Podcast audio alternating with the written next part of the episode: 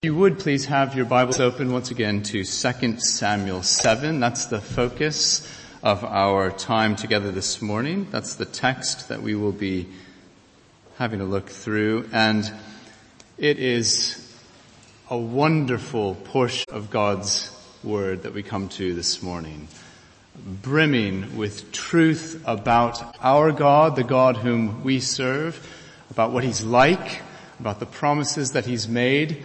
And so I hope this morning, as we spend some time listening carefully to this part of His Word, that you, like me, will find yourself, uh, frankly, amazed at the grace and the love of our God. But I want to begin by asking you to think with me, uh, so just a, a bit of a British history quiz here for a moment, from one who is not himself a Brit, so I had to ask for help on this. Here's the question. Which was the longest-lasting royal dynasty in British royal history? Just think for a minute. Which was the house that held power for the longest time? I didn't know the answer. I had to ask. I hope I've got the right answer. I'm told that it was the House of the Plantagenets that held power for nearly two and a half centuries, nearly two hundred fifty years. If that's wrong, you can tell me afterwards. Uh, but let's go with that for just now. two hundred fifty years, a house, a dynasty ruling in this nation.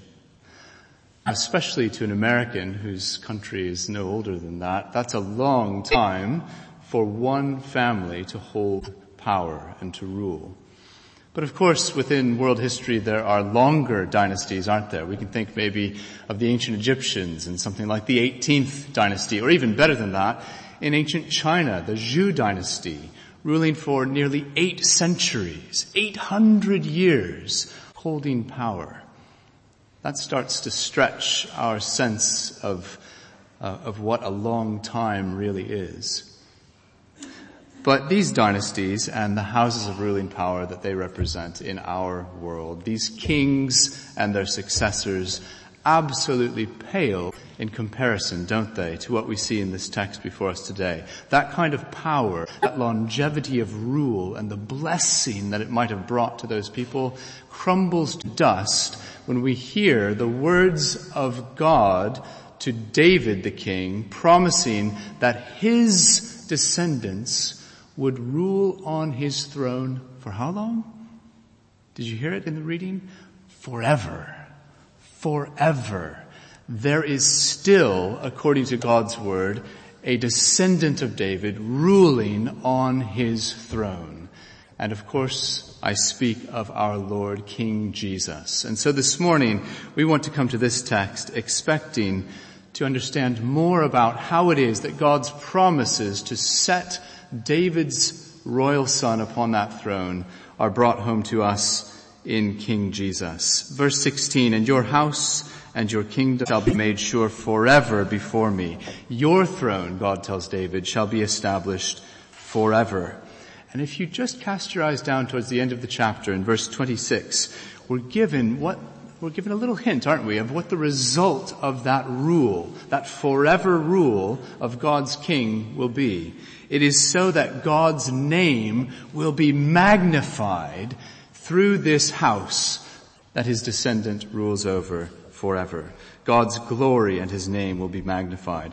So we're going to look at three very important aspects of God's truth in this chapter this morning. First of all, and here's for the children, you've got some sheets, I think, for coloring in. There are three big ideas that we're going to draw out of this text. So here they are. I'll repeat them as we go along, but here they are in preview. First of all, we see God's covenant. God's covenant with David. This promise that God's, that God makes to David is a covenant. The word covenant doesn't appear in this chapter, but in Psalm eighty-nine, some of which we just sang a few moments ago, the psalmist looks back on this promise and says it was a covenant. God makes a covenant of promise with David. That's the first big idea. The second big idea is God's king. God's covenant is that he will set his king on David's throne. So we see God's covenant, we see God's king, and thirdly, we're going to see God establishing a royal house, a house for his name. And all three of those ideas, God's covenant, God's king, and God's house, are ways by which he reveals to us in this chapter his grace as well as his glory. And that's what we want to understand better this morning. Verse twenty-seven, if you see there, calls this promise God makes to David a revelation. It's a revelation from God. And this revelation, this gracious promise to David in Second Samuel seven, is one of the high water marks in that entire story unfolding through the pages of the Old Testament. From the beginning when God creates the world, all the way up to this new beginning when God enters into human history in the person of Jesus Christ, this chapter stands as a high water mark in that story. It echoes down through the pages of that story, even beyond Second Samuel seven. So that it moves us from Solomon, who's David's son, who will immediately, of course, sit on the throne, all the way to the time when we see Jesus as David's royal son. And we see here riches of God's sovereign grace and character revealed to us. This revelation in this chapter shows us a window into what our God is like. He is gracious. He makes promises and he keeps them. He is good. And he is majestic. He himself is the King of Kings. Verse twenty-one, he's the one who promises and whose promises reveal his heart. Do you see that in verse twenty-one? God's promises offer us a window into his very, his very heart, his very nature, and his love and his grace in this chapter. So if you are a Christian here this morning, let me tell you what I hope you will hear from God's word. The Lord wants to take this passage this morning from his word to deepen your amazement at who he is. He wants to pierce your heart with an overwhelmed sense of gratitude that you too receive the blessing that he promises to David. The Lord wants to do something else for you this morning. He wants to draw out from you a greater boldness and courage when you come to him in prayer because you are depending on his promises. So all of those are for you if you are a believer here this morning. But let me warn you, if if you are not a believer here this morning, if you are not yet a Christian, if you don't yet consider yourself to have bowed the knee to King Jesus, then fair warning, because this chapter also holds out a word from the Lord for you this morning. As we see the sovereign Lord making these promises to David this morning, you should be warned that the God we worship and the God who speaks to us through these verses is not, as C S Lewis might have said, a tame lion. He is not domesticated and he is not safe. And so he has a word for you as well this morning, calling you to repentance and faith and submission to him. We're going to see just how that is this morning. So let's have a look at those three things in sequence. First, God's covenant, then God's king, and finally God, and see how all of these reveal to us God's gracious character and his glory. Verses one to three of chapter seven set the scene for us, don't they? We see there that David is called the king. He's finally the king. As we read through First and Second Samuel, there is a long and a hard road before David reaches this point where he sits on the throne in Jerusalem. He is chased by Saul, the former king. He's hunted down in the wilderness, in the desert, hiding out in caves with a band of, of men guarding him.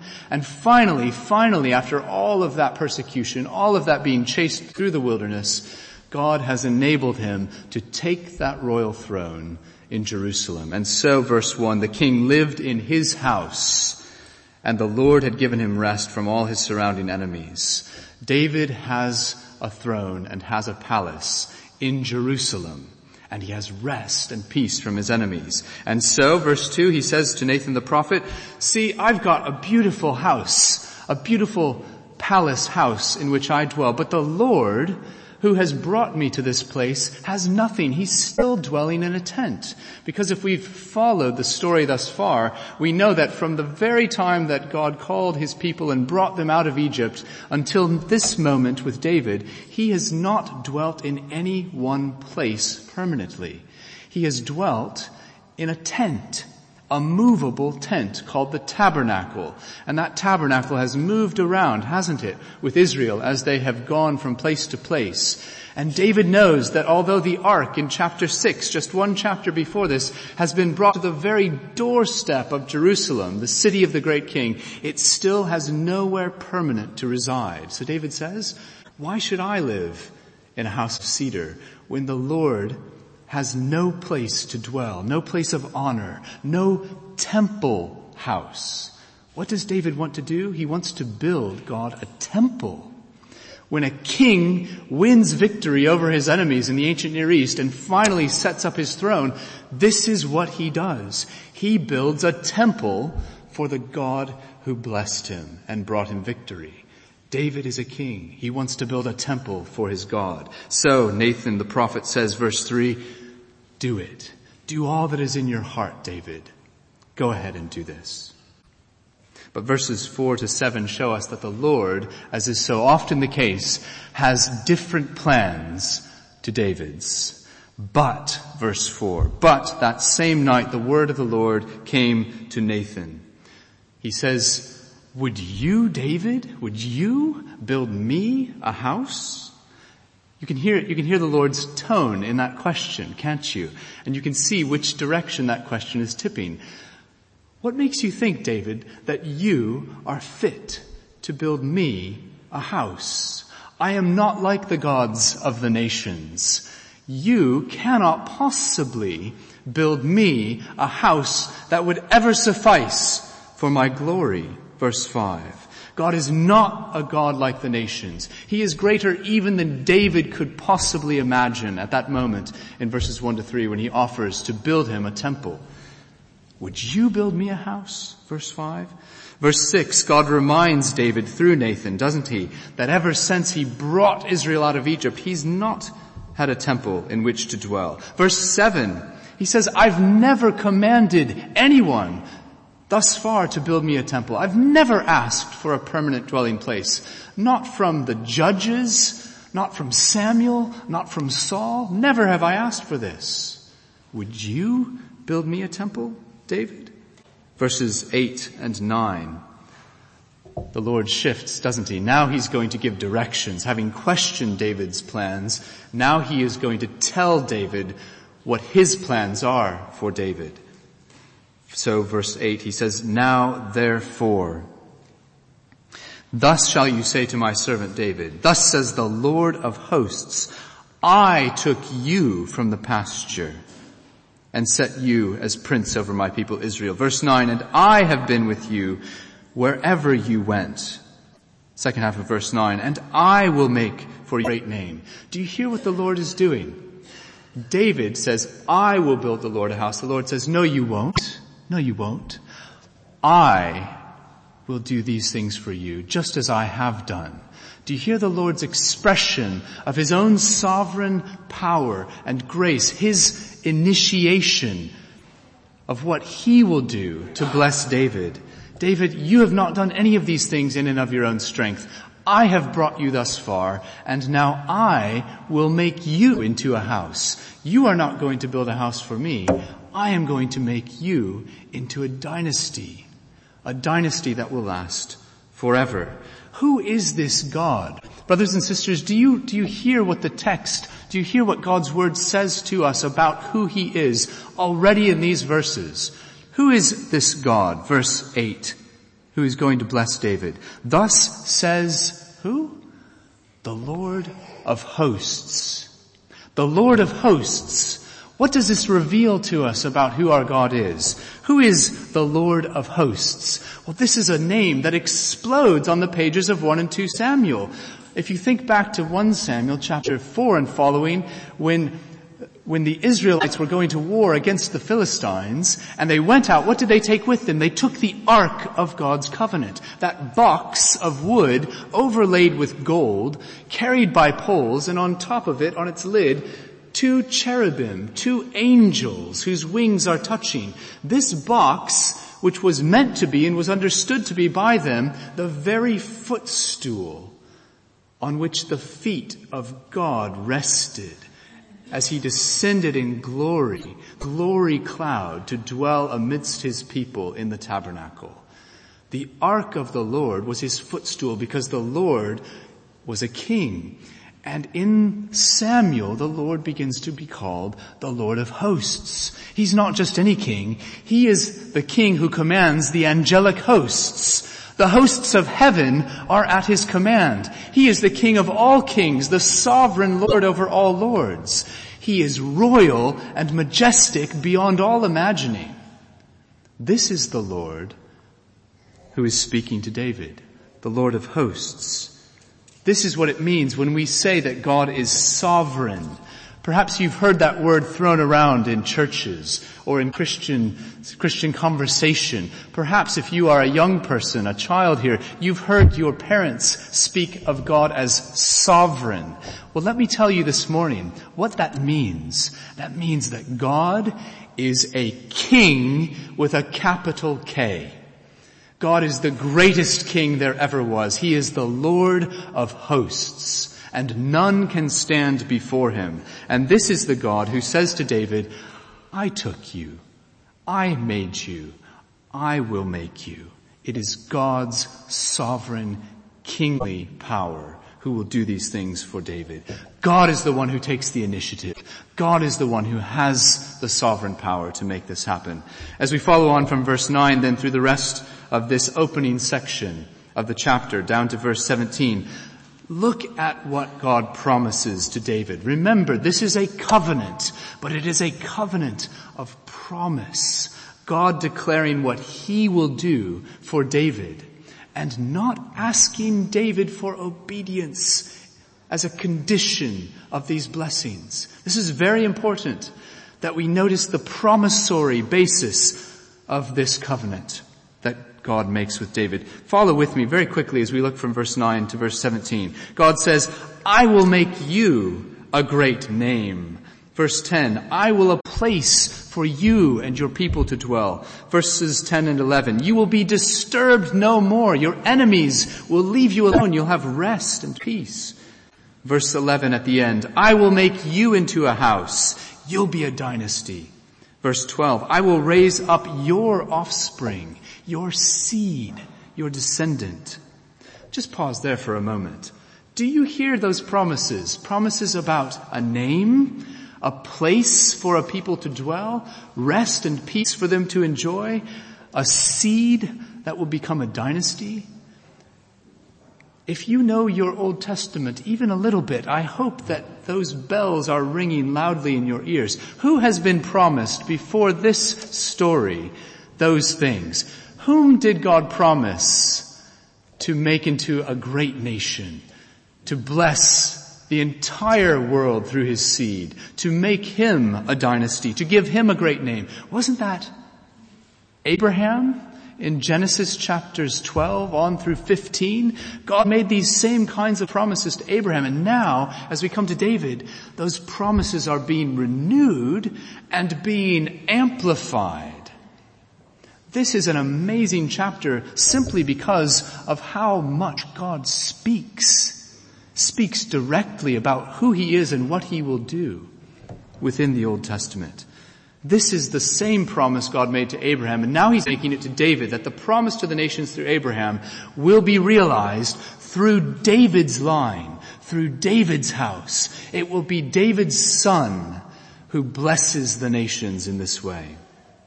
But it goes on, doesn't it? Verse thirteen, your descendant will build me a house, a temple. Well, immediately that's going to be Solomon, isn't it? In the following chapters and the following uh sections of this Old Testament story. And Solomon, verse fourteen, will be called by God a son.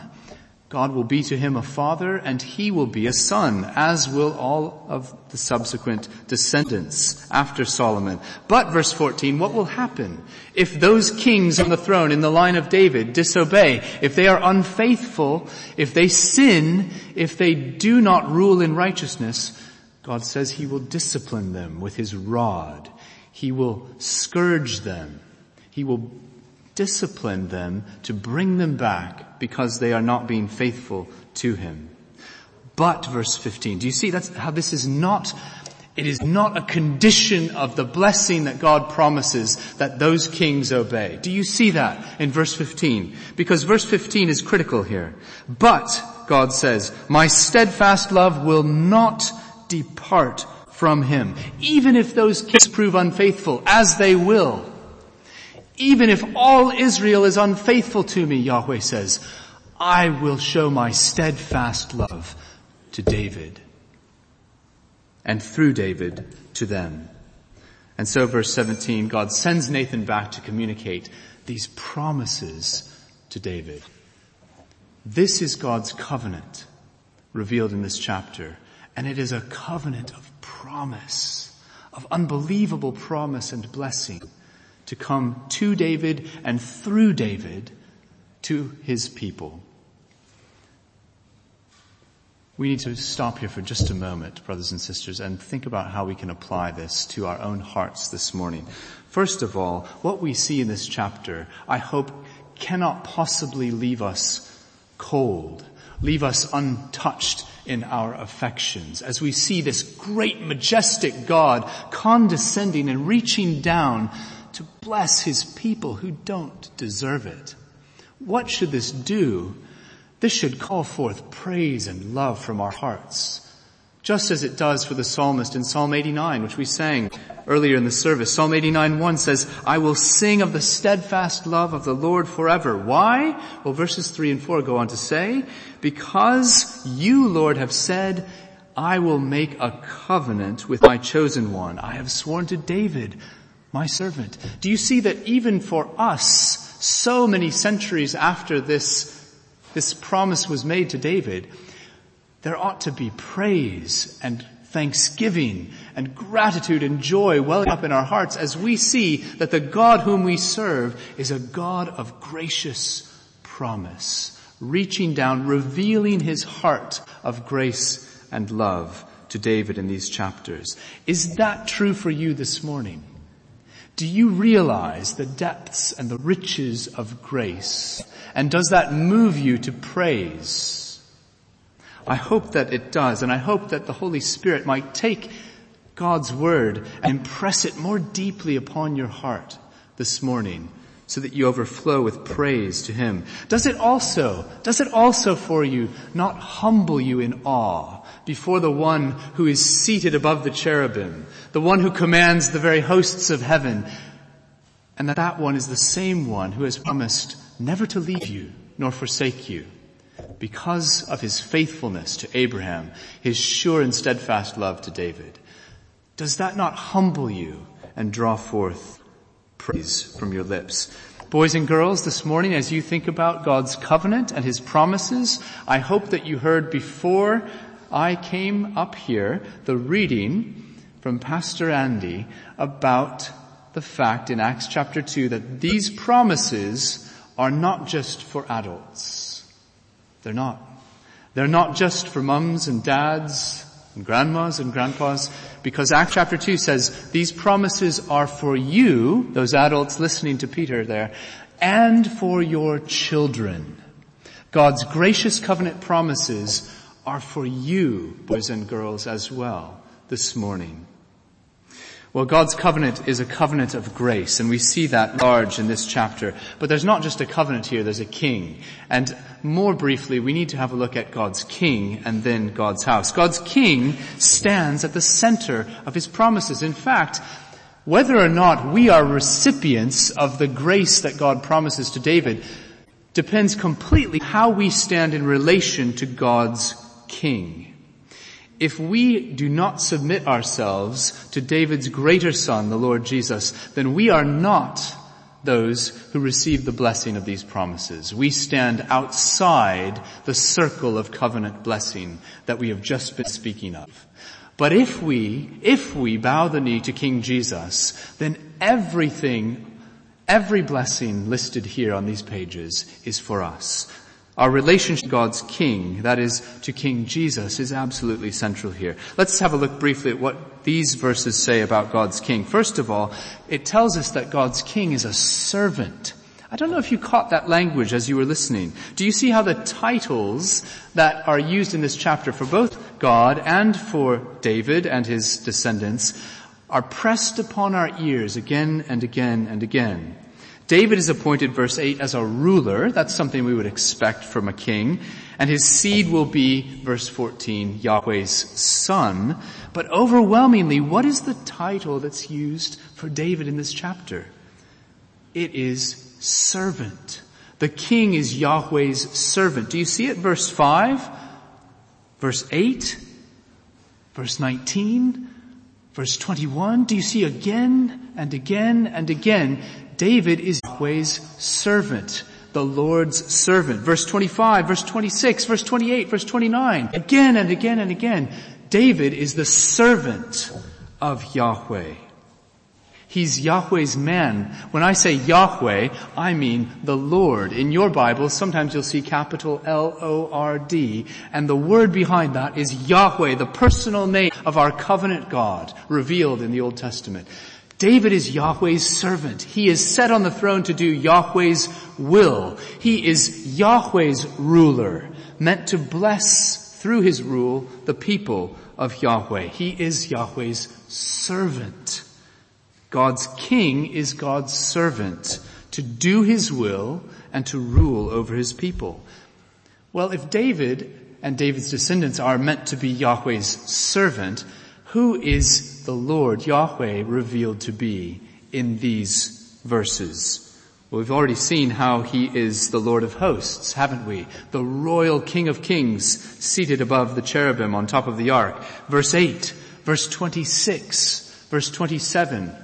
The repetition of that phrase, the Lord of hosts, by whose power and might David has been placed on the throne. But even more striking than that is the name that David uses in his prayer of worship and response in the second half of this chapter, again and again for God.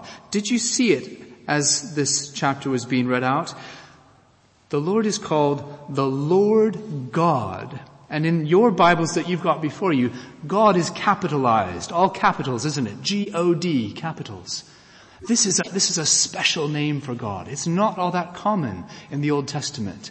It was used by Abraham to speak of God, and here again it's used more than it's ever going to be used again by David. He says that the Lord is the Lord God. Literally, he is the Lord Yahweh. David is, by saying this, expressing that Yahweh is his king, even as he is a king set over the people. That Yahweh is the ruler, the sovereign one.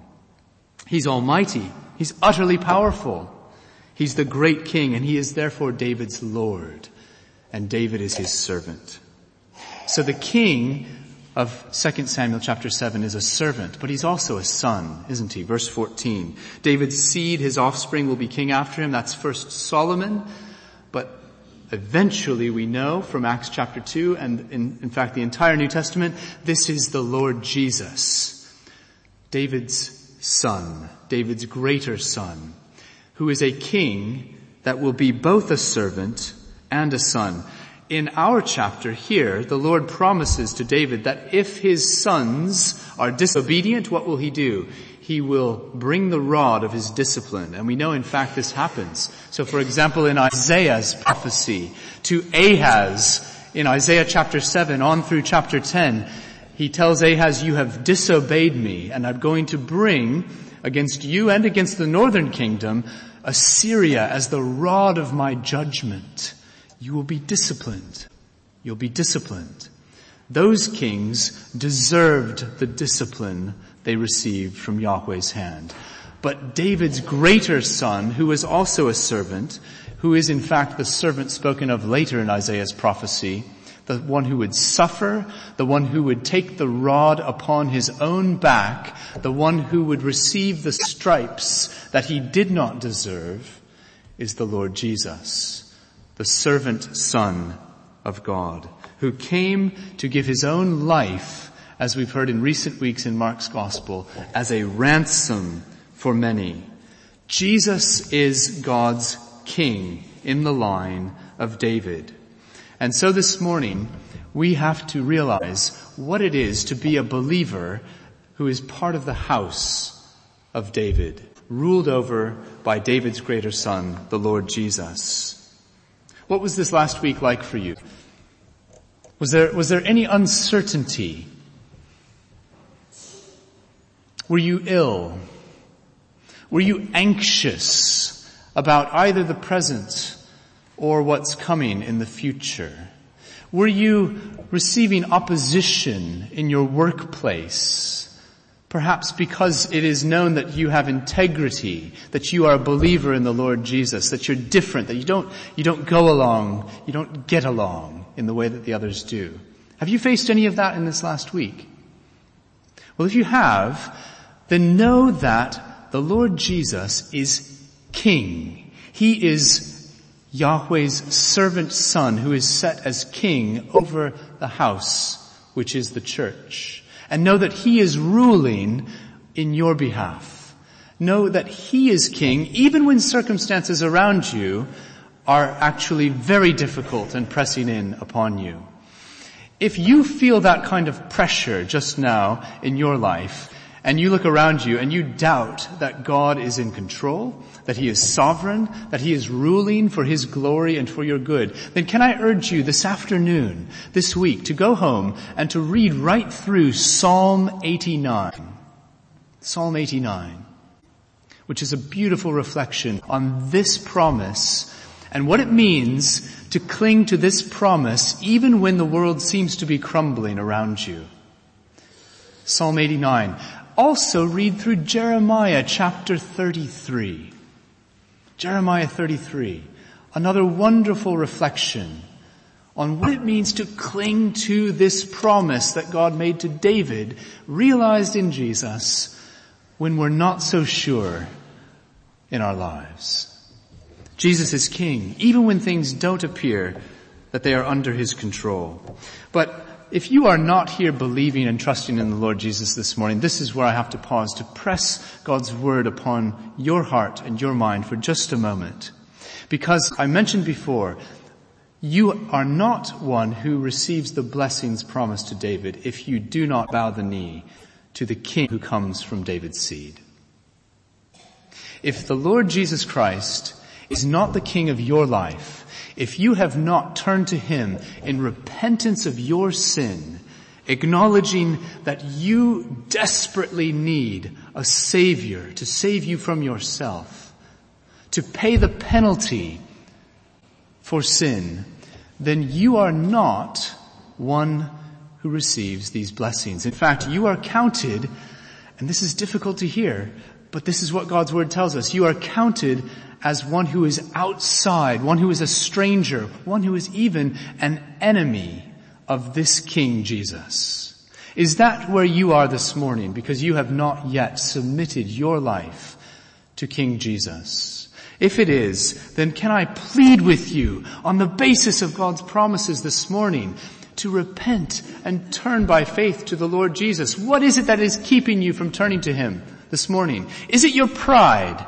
Is it that, in fact, you are, in your life, trying to build a house for your own name, for your own glory, and you think you don't need the Lord? You think, actually, my life is all right. I've got it under control.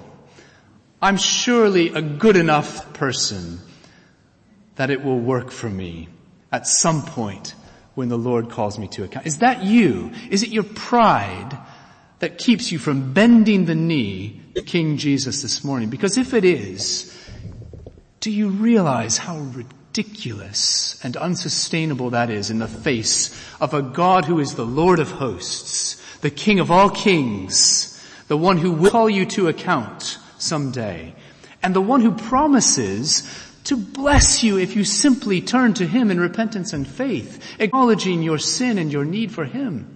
He doesn't ask you to do anything. He doesn't condition his blessing upon anything that you could ever do. He simply says, in the words of our call to worship, come, come to me and buy bread with no money. What kind of economics is this?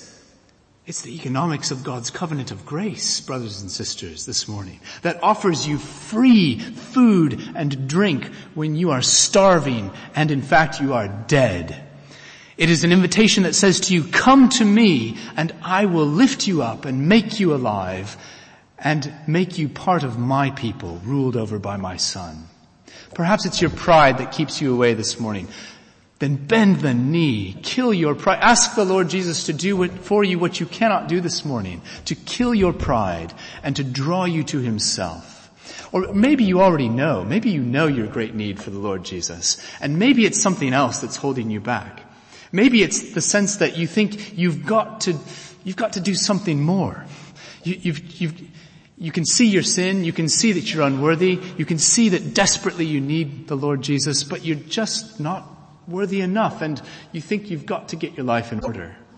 You think you've got to somehow, somehow do something and draw yourself together before you're worthy to receive the blessings spoken of here on the basis of these promises. If that is you this morning, then you need to give that up. You need to hear this morning these promises which reduce anything that you could ever do to ashes and dust.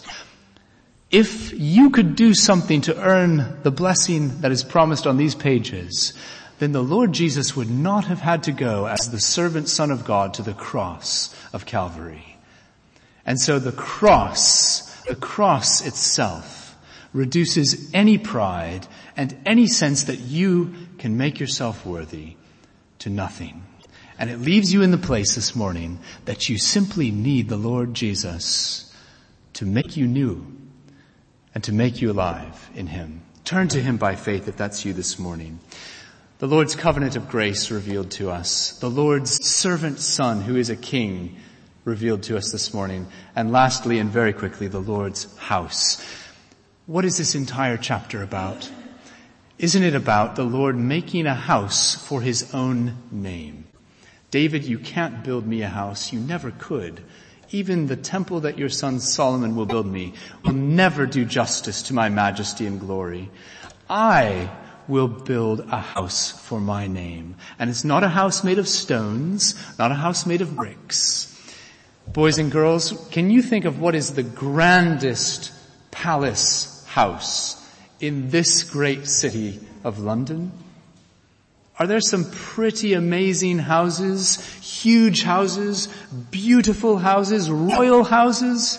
Maybe you've seen Buckingham Palace and watched the changing of the guard. Maybe you've even gone to Windsor Castle and seen the enormous size of that place where kings and queens have dwelt. Do you know what?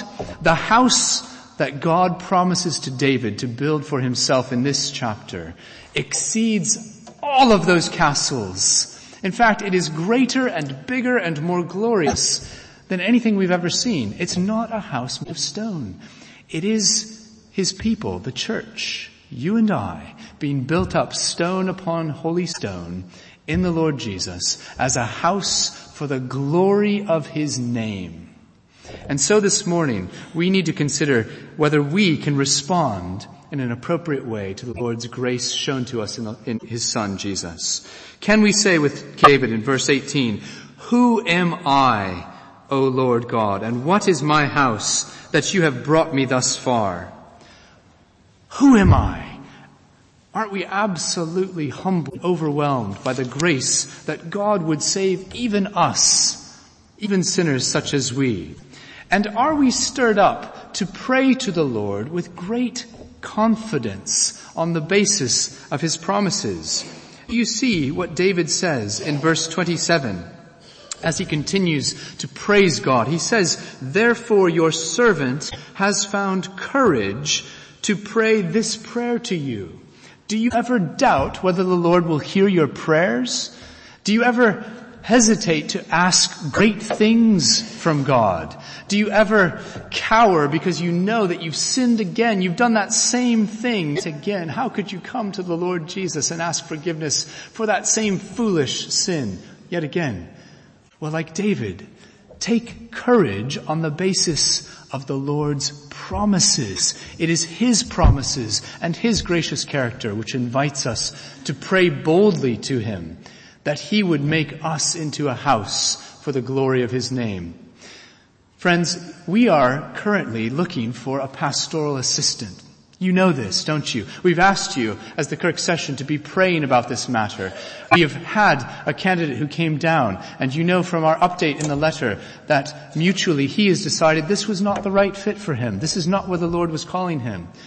Can I ask you to be praying on the basis of God's promises to David that he would make London City Presbyterian Church a house for the glory of his name and provide the ministers and the workers that we need to carry on the work of the gospel in this city?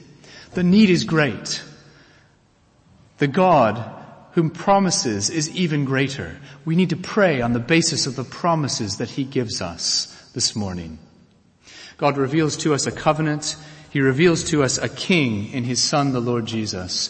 And he reveals that he wants to make us as his church into a house for the glory of his name.